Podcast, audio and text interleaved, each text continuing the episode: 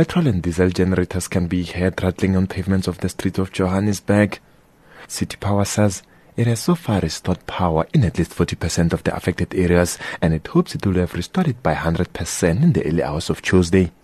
However, this lady who owns a spaza shop says they have lost hope. We are running at a loss. No one have ever come to us to say that we are on this stage or do this and that. Nothing at all. Mm-hmm. So we are clueless. She says she has already lost about 40,000 rand and she's no longer feeling safe because criminals may take advantage that cameras are not working and that customers walk into the shop with cash since electronic payments are not working. I wish I can get a generator, but just because I don't have money to buy, I didn't run the business the way I want.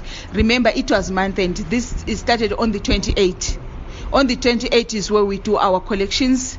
Is month end is where most of the people are being paid, but we didn't manage to collect like as much and I'm closing as early as possible to avoid all this kind of situation. No one is dark. People they all take chances. While some try their best to keep the lights on by running generators, some simply say they cannot afford.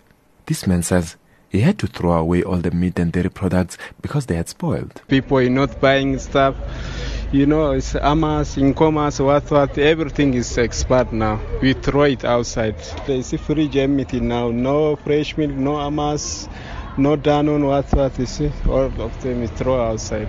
Another street vendor who sells vegetables at the corner of Jeppe and Nugget Street says his entire stock has spoiled because people are not cooking. For the past 10 days, there's no business. Like I'm specialized here selling virgin tomatoes and uh, all for cooking. People, they are not cooking because there's no electricity.